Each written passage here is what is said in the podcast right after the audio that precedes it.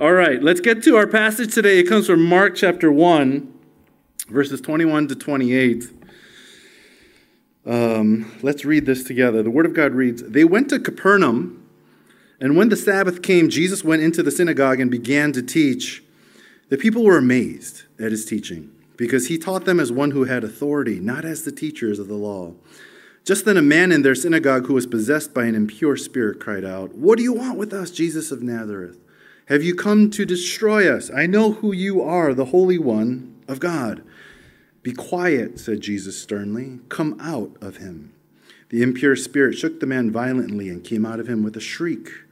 The people were also amazed that they asked each other, What is this? A new teaching and with authority. He even gives orders to impure spirits and they obey him. News about him spread quickly over the whole region of Galilee. Let's pray. Father, we thank you for our passage today. And just as you always do, we pray that you speak to us, reveal Christ to us, and more than who he is, Father, we pray that you'll continue to reveal to us how much we need him every moment of every day of our lives. We thank you, God. In Jesus' name we pray. Amen. You know, uh, someone after service last week came up to me and said, Wow, Eddie, and if you were here, you, maybe you might relate. They, they came up to me after service over the pizza, which we had last week, and they were like, wow, today's message was very sad. You know, and I said, oh, yeah, it really was sad. And then I had realized that what made it sad was I had made all these changes to make it sad. Because I kept on pointing out sad things. If you know, you can review the message. And, you know, I went home this week and I thought about it. Uh, and I just thought, wow, why did I do that? Why did I just constantly point out negative things that needed to change? And I realized, because it, it, was a positive message when I started it, and then I erased 75% of it and made it negative.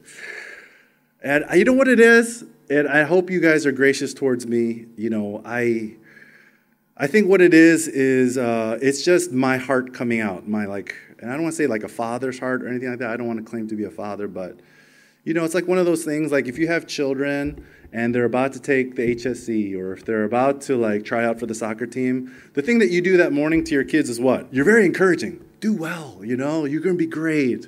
Just try your best. But like, uh, I don't know if you ever experienced this. I experienced this. It's like when, but if like your kid moves overseas, like when I decided to move overseas by myself at 32 years old to Australia from America, like at the airport, you would think that your parents would say encouraging things to you, but they don't, right? They say all the things. You don't do this. Be careful of this. And they tell you all the warnings, right? Because it's those last things that can, those things that can ruin your life. Do you guys know what I'm talking about? Am I being too dramatic? And I kind of always feel like, you know, whenever I leave a church, if there were things that I left unspoken, you know, I just wanted to share my heart with you guys. And if you review last week's message, you know, couched in all those negatives, it really is just this desire to say, hey, man, you know, we've played church so for so long. You know, sometimes church can just become a playground where we just act, where, we, where, where Jesus and our faith is just something we put on display rather than genuinely practice. And it's not that I'm criticizing the church or Christians in any way. I'm just saying uh, what I want for your lives is none of that stuff. And so it's just this encouragement to no longer, to be genuine in your faith, to genuinely love Jesus, to actually walk with Christ and see how amazing he really is and that's what I want for you guys, you know? And I kind of felt that if I say it negatively, Asians kind of pay attention a little bit better. That's it, okay? Uh, so sorry if you guys felt that way. Maybe you feel that way right now after what I just said. If so, sorry. But anyway, oh, I, am getting very emotional as I think about uh, my time coming to an end here. Anyway, let's just move on. It's not about me. Okay, let's just get into our text today, all right?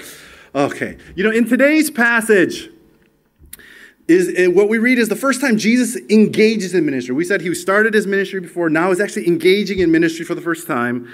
And what we see here in this particular passage is pretty amazing. He goes into a synagogue, starts teaching, maybe not that amazing. But what then he what he does next is he casts out a demon. Very amazing. When was the last time?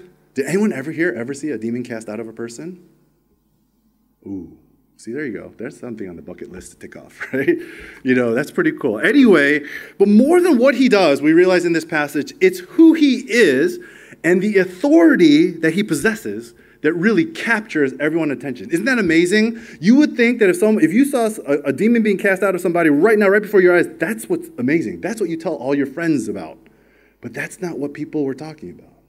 People are talking about who he was and the authority he possesses. That's what actually shocked these people more. What's sad is we read the NIV today, uh, but in almost every other translation, in verse 21, it actually starts off by saying that Jesus immediately went into the synagogue to preach. That word immediately is not in the NIV, which is absolutely sad. But you know that word that word immediately is really important because that what that word immediately tells us is that Jesus was driven by something. He couldn't wait to do what he wanted to do that day. So the question is, what did he want to do that day? Was it to teach people and to cast out demons? Yes, but those two things contributed to what his ultimate goal was. So the question is, what was Jesus' ultimate goal in doing that day? Something he couldn't wait and he had to immediately begin. He wanted to reveal to people that his authority comes from God. And as a result, would that would reveal their need for him. Okay? That's it. Okay? That'll become a lot clearer, hopefully, as we go through the passage today. You know, those, those, those, that, that one word is what I want to key on today, and that word is authority. You know, when you think of the word authority, I think we can think of it in two ways. One is kind of like status. Know, this is the hierarchy. He's my authority, therefore, he's above me in the hierarchy. That's one way to look at it. Another way to look at authority is us attributing power to someone to direct us. You know what I'm saying? Like, he's my authority, therefore, I can only do what he allows me to do. Someone, my, someone who's your authority. I hope I explained that well. Well, when we see authority in this particular passage, is it talking about A or B? And it's actually talking about both. Jesus actually is above us in every single way, but it's mainly the second way that this passage is talking about, that it's addressing. Jesus is sovereign, and he has power over all things, especially us and our lives. But what we need to realize whenever we talk about you know, authority, once again, is that whenever Jesus uh, practices or uses his authority to do things, it's never in an abusive or a suffocating way, but it is only out of pure love for us for our best that Jesus exercises authority to do all ministry. And that's one thing you need to realize when you read your gospels that the only whenever you see Jesus exercise his authority, whether he's casting out demons, teaching people, healing others, rebuking people, it's simply out of pure love for that person so that they might realize how amazing God really is and their need for Christ. And so and he does that so that people would one day realize how worthy he is for us to willingly and completely submit to Him in every way. Okay, a lot of words. Okay, but uh, that's what exactly what He wanted everyone to see. More than His teachings and His miracles, um, He wanted us to see Him, and that His authority comes from God and therefore deserves all of our allegiance and our obedience. And that's the point for today. Christ's authority deserves our obedience and our trust. And there are two reasons why Jesus revealed his authority to people. I have two points today. And here it is. The first point is this the reason why Jesus revealed his authority to people that day, and the first thing that he did in his ministry, is because he wanted to convey to us that he came to be our authority. Jesus came to be our authority. Verse 21 22 says, They went to Capernaum, and when the Sabbath came, Jesus went into the synagogue and began to teach. The people were amazed at his teaching because he taught them as one who had authority, not as the teachers of the law. Now, one thing you have to realize about Capernaum, this particular city, it was a bustling city. It was a huge, it was right in the middle of this huge trade route you know, a trade route, right? It was surrounded by fertile lands. There was a lot of farming. There was abundant fishing, and it was, it was abundant, abundant trade city. And there was a synagogue in the city, which meant that the Romans and the Jews had a great relationship to the point where the Romans actually invested in a synagogue in that city. So it was good. Scribes, teachers of the law, everyone would come from all around, and they would share with people uh, the teachings of the Old Testament, as well as all the teachings of you know rabbis of the past. In our passage today, Jesus takes the stage and he begins teaching. And, and none of us know exactly what he preached, but it doesn't matter because that's not what's important in this particular passage, the focus is on the authority behind the teaching. In verse 22, it says that the people were amazed at his teaching. Why were they amazed? Because it says he taught as someone who had authority. What does that phrase, one who had authority, mean? What does that mean? Uh, to put it very simply, it means that he possessed the authority of God. Okay? There's a very famous document called the Septuagint. Anyone ever hear of the Septuagint? Septuagint is actually a very, very famous biblical document. All of you guys should eventually know it. The Septuagint was the first Greek translation of the Hebrew Old Testament. Okay? Septuagint. It's something you're on, you know, something you'll find out. If you ever see LXX, who cares? Just okay, that's the word, Septuagint. Anyway, it's the first Greek translation of the Hebrew Old Testament. And so when these, these guys were translating the Hebrew Old Testament, every single time they saw God exercise a supernatural power over the world, they used the word authority. And it's the same word that we find in this particular passage okay which means that whenever they saw when it says that jesus people were amazed at christ's authority they were they knew and they felt and they saw that the authority of god the power that came from jesus was directly from god himself. That's what it's telling us. And to state it even clearer mark writes that jesus' authority was not like the teachers of the law. And that's not a dig against the teachers of the law.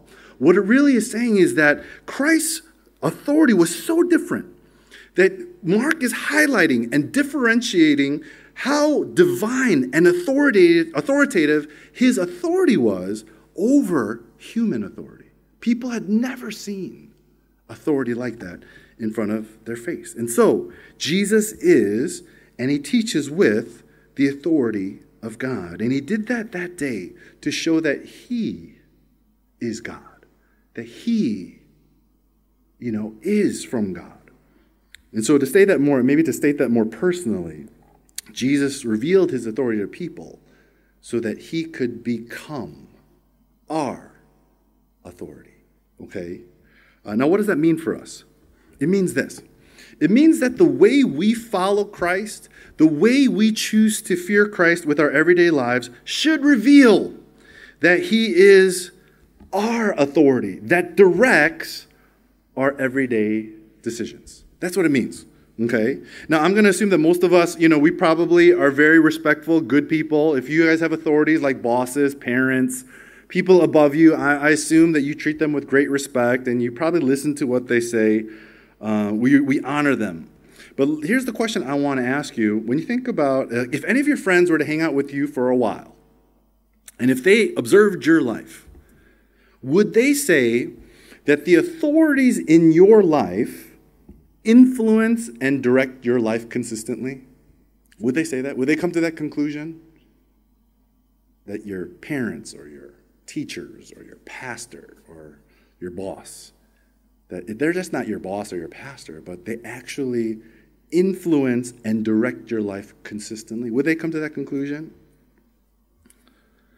I have this friend who seriously does not wear the pants in his marriage whatsoever. His wife completely controls him. You know, 100%. There is nothing in his life that he is allowed to do without his wife's permission. And so, you know, like one time we were playing golf and we're like on the 17th hole and we're like, hey, and you know, we're like four of us or four guys are playing. We'd be like, hey, hey, after we finish 18, let's go get a burger right? And we're like, yeah, yeah, yeah. And then all of a sudden we all look at him, all three of us, and he's like, you know? And he reaches for his phone. He's like, one second. And it's like, oh, please, please, please. And he's like begging. And then all of a sudden he closes like, yep, let's go for lunch. You know, yeah, we're good. And like, there's nothing, he's completely controlled by his wife. And uh, his wife is his authority. And we all know it because he literally lives his whole life like she's the boss, right? You know, if our passage goes out of its way to say that the authority of Christ was divinely different than every other earthly authority that they've ever seen in their whole lives, then as Christ followers, who we are, shouldn't our fear and shouldn't our following of Christ, which we all claim to do, shouldn't it be divinely different to any other authority that we have within our lives? Right? Shouldn't it influence us that powerfully?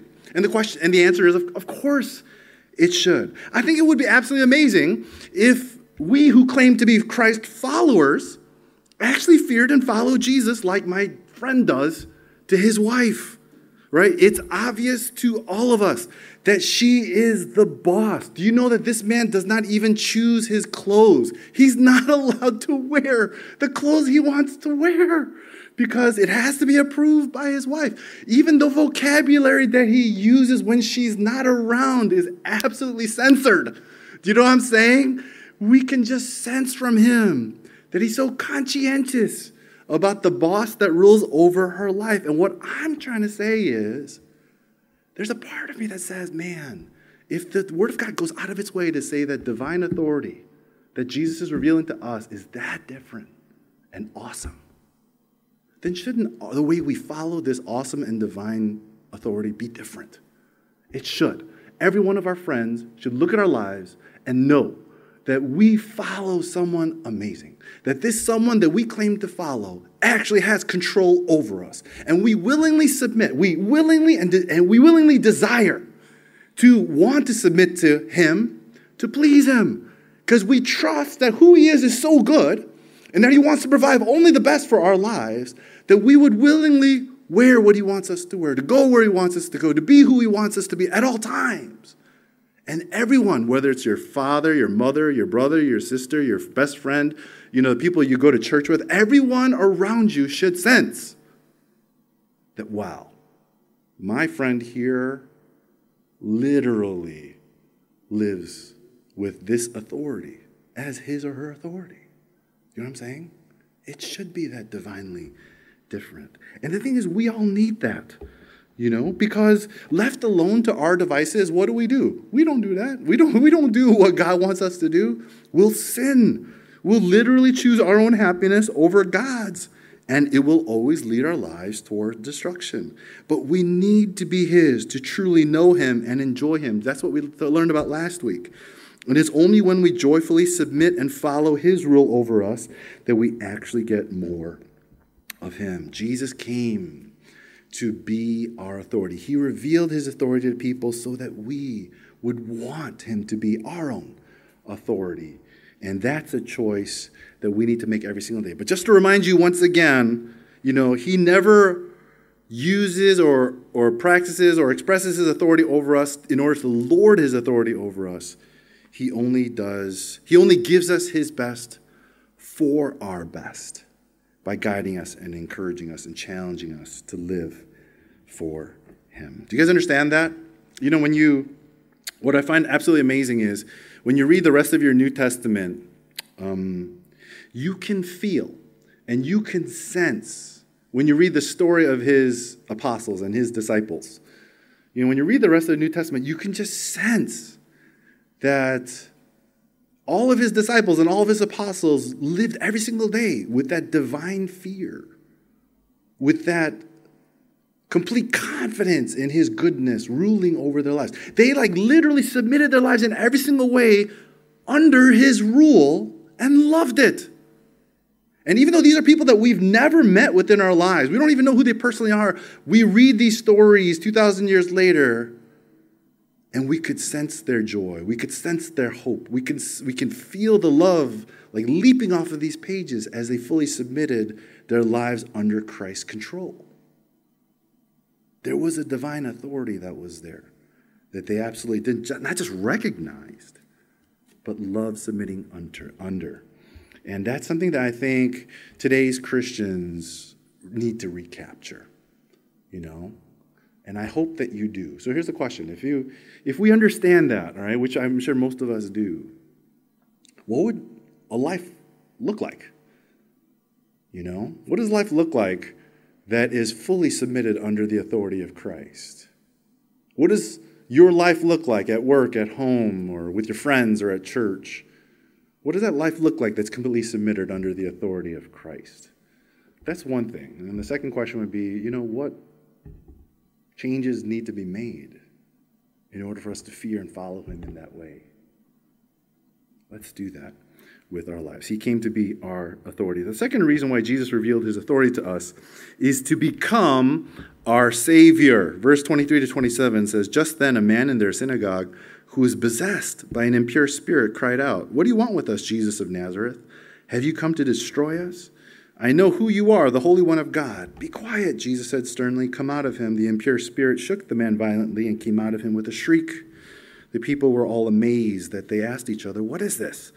A new teaching and with authority? He gives even orders to impure spirits and they obey him.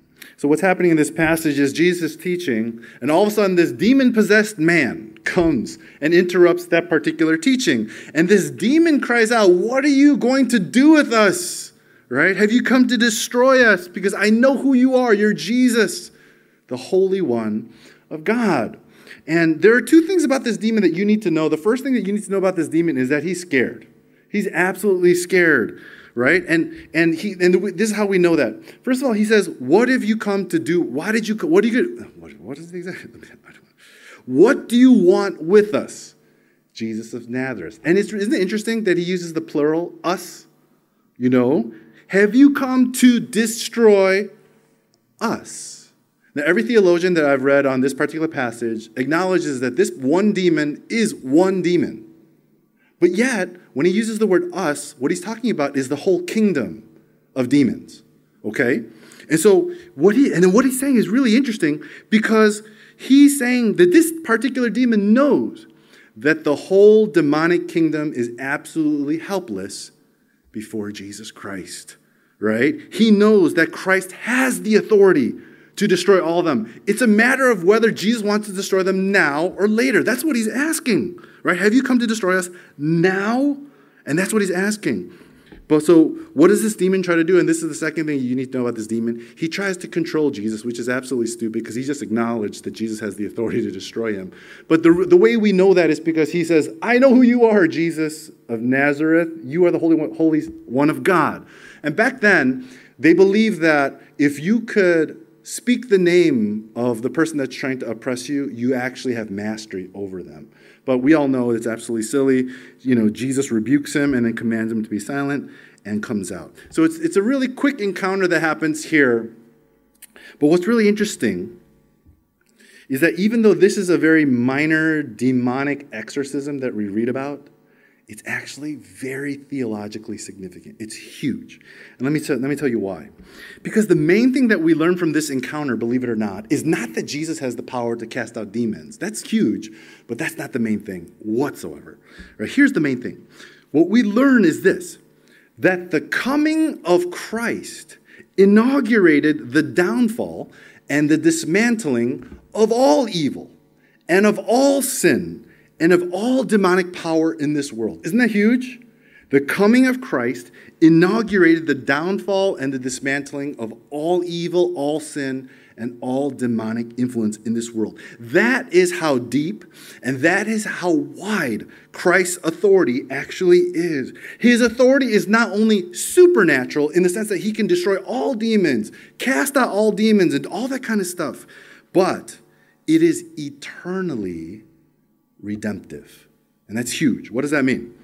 It means that Jesus Christ came not only to expel all these unclean spirits, demonic spirits from human beings, even today, but he came to reveal that he has the eternal authority to restore broken people back to health and to wholeness, that he has the authority to liberate captive people, people who are imprisoned in their sins and enslaved in their sins, so that they might have true freedom in Jesus Christ. He came and exercised his authority so to save lost people who are destined for hell into true redemption and reconciliation with their Creator. Isn't that awesome? The, the extent of his authority is limitless. It's absolutely eternal.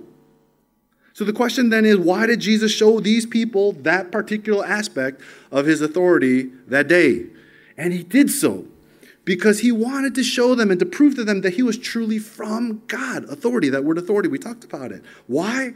So that they would realize that he alone, not anyone else or anything else in all this world, not any other religion, not any other person, But only Jesus Christ Himself, He alone possesses the authority to expel all sin and all evil from our lives forever.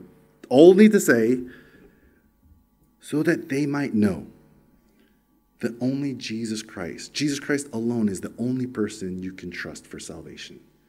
There is no one else who can actually give it to you. No one has the authority to do that but Jesus alone. Jesus revealed his divine authority to become our Savior. And this is huge. And this is what you, we need to realize daily, all the time, that Jesus Christ alone has the power, but not only does he have the power, but he has already proclaimed victory over all sin, over all evil, not just within our lives, but in the whole world eternally. Which means that he alone is the only one that can actually forgive us of our sins. He's the only one in our lives that has the power and the authority to transform our evilness into holiness one day. He is the only one who has the authority to liberate us from our addictions, to liberate us from our daily hangups, and to make us whole once again. Jesus Christ is the only one who can save us. And therefore, he is the only one that we need to trust, not just for eternity, but for every day and for every moment, right? And it is for those every day and every moments that he revealed his supreme authority to us. Why?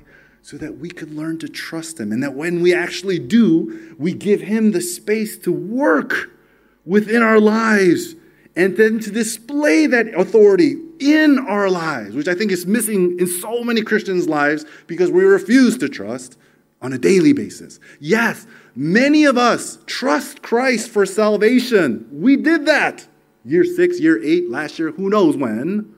But the one thing that we fail to do all the time is to put our faith in his authority in, over, in and over our lives today. And therefore, we refuse to give him the space to work within our lives and to exercise that authority in our lives to free us from our addictions, to transform us from our evilness into holiness, so that we might see him work and understand who he is and to know him more and to find our true joy in him alone, which is what we talked about last week.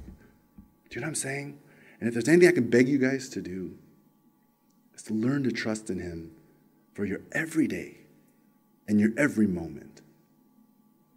Because he revealed his authority to us so that we might have access to his authority and to submit under his authority so he might exercise that authority for our best. And I don't want you to miss out on that. Jesus came to reveal his authority to us so that he could be our Savior. All that takes is faith, not just once, but in every moment. An active, continual trust in him, right?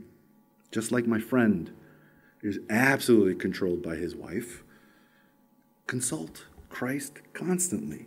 Depend on him continually. Be aware of his presence and live in such a way that pleases him, that depends upon him, that interacts with him. Ask for permission, ask for wisdom, right? Trust in his sovereignty regardless of what you see in front of your face. Give him all the glory regardless of the result and watch Him work His authority in your life to make you like Him and to use your life to make Him great. He will. Jesus came to be our authority, He came to be our Savior, and He chose to reveal His authority to us so that we might realize that we can trust Him and follow Him with our lives. Let's pray.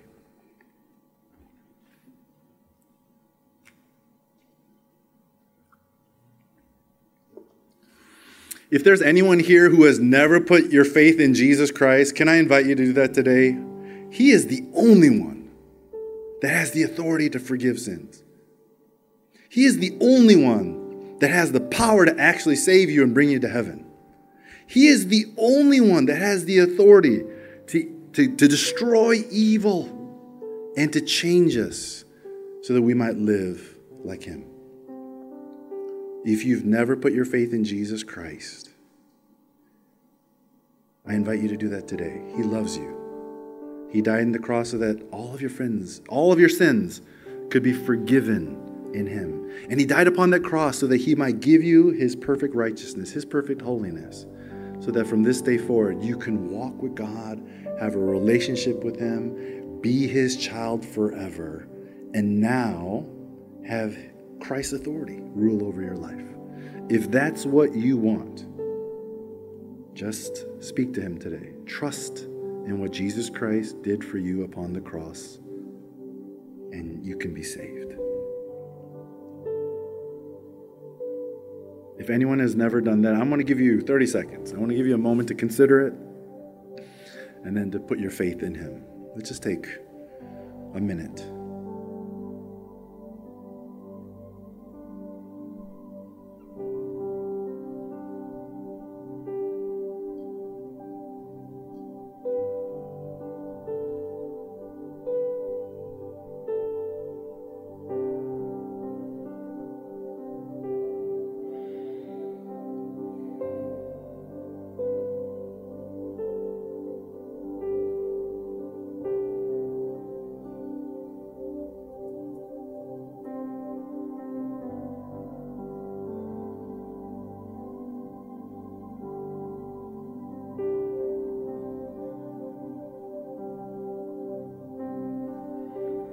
If anyone made that decision today, can you come and talk to me right after service? I'd love to talk with you. Please just come straight after service. Don't even hesitate. Come, I'll be right in the front. Just come talk to me. I'd love to talk to you if you made a decision for Christ today. That's absolutely awesome. I'm so happy. Um, my last challenge is for believers.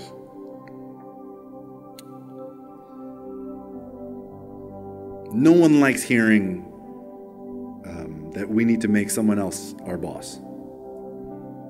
But Jesus Christ came to be our boss.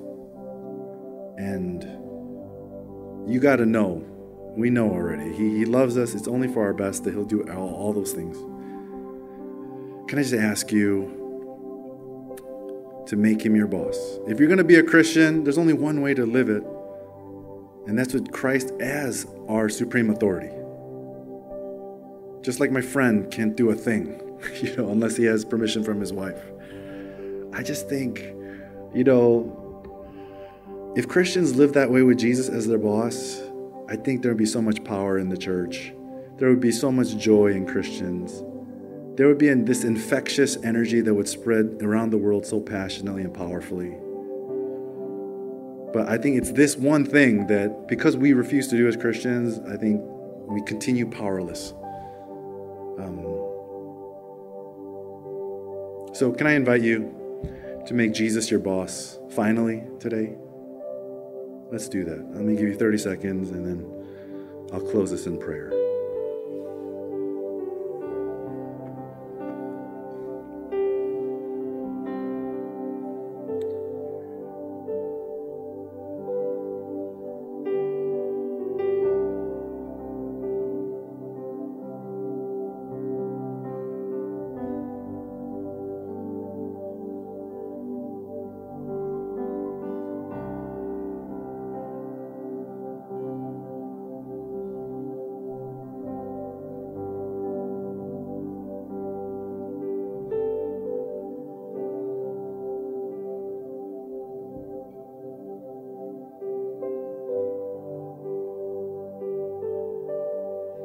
Father, we thank you so much for the work that you're doing in the lives of the people here in this church.